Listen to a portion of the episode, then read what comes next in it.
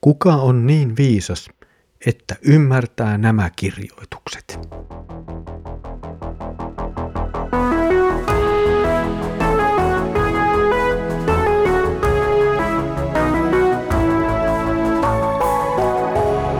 Kirjoitusten pauloissa.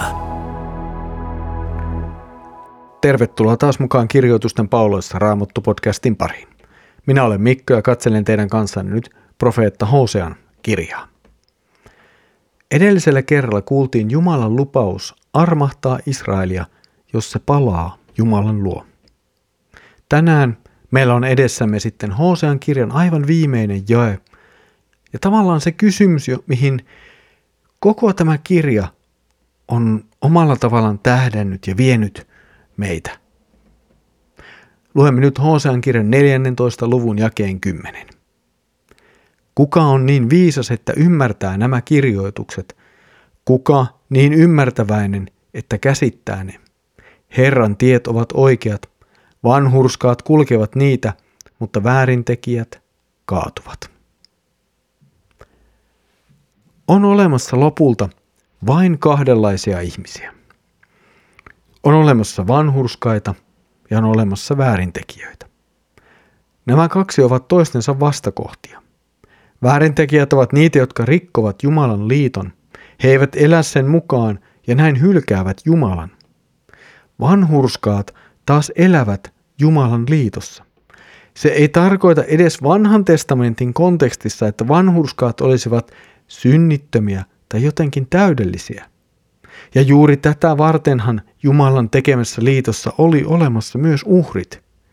Vanhurskaat turvautuvat näihin Jumalan antamiin lahjoihin ja pyrkivät elämään Jumalan tahdon mukaan. Ero ei siis ole täydellisessä synnittömyydessä, vaan suhtautumisessa rikkomukseen ja Jumalan tekemään liittoon. Hosea esittää Israelille todella vakavan kysymyksen.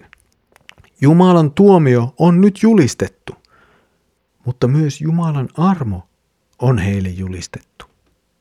Mikä on nyt kansan vastaus? Haluaako se ottaa vastaan Jumalan sana ja toimia sen mukaan vai jatkaako se entisellä tiellään? Hullua olisi jatkaa entisellä tiellä ja joutua Jumalan tuomitsemaksi.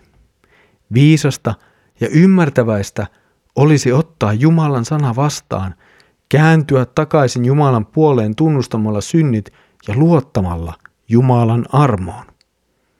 Mutta mitä tekeekään Israelin kansa?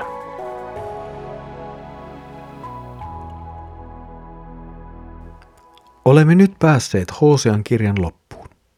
Raskaat ja kovat tuomion sanat ovat seuranneet toinen toistaan, mutta onneksi myös väläykset Jumalan armosta ja jopa Jeesuksesta, Kristuksesta.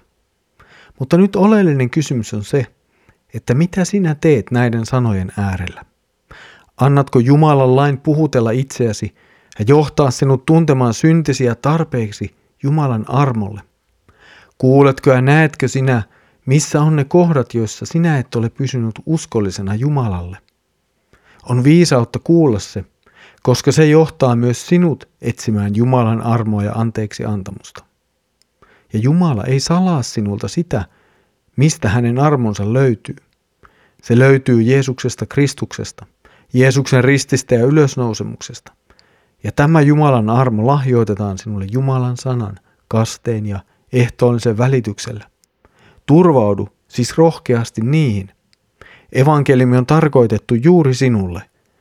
Kasteessa Jumala on todella tehnyt liiton sinun kanssasi, ja ehtoollisella saat todella ottaa vastaan Herran Jeesuksen Kristuksen ruumiin ja veren leivässä ja viinissä syntiesi anteeksi saamiseksi. Armo on tarjolla jokaiselle syntiselle. Viisas sen kuulee ja ottaa sen vastaan. Tämä oli viimeinen jaksomme Hosean kirjaa. Seuraavaksi kirjoitusten pauloissa Raamattu podcastimme siirtyy katselemaan Paavalin ensimmäistä ja toista tessalonilaiskirjeitä. Niitä sinun kanssasi tulee tutkimaan Uuden tien päätoimittaja Leif Nummela. Hyppää mukaan lukemaan noita Paavalin antoisia ja hyvin tärkeitä ja ajankohtaisia kirjeitä.